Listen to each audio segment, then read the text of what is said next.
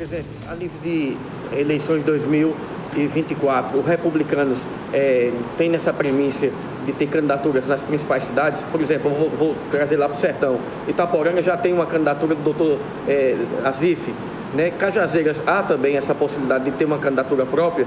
Se comenta o nome de João de Deus Quirino Filho, que é advogado, inclusive da OAB, hoje representa a OAB a nível nacional, é, que poderia ser, é, se filiar ao Republicanos.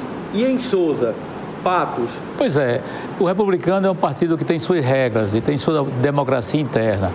E lá no Republicano, quem decide é, o comando do, do partido em cada cidade é o deputado federal e o estadual mais votados no caso de Cajazeiro, o deputado Murilo, no caso de, de Souza, o deputado Wilson Santiago, e por aí vai.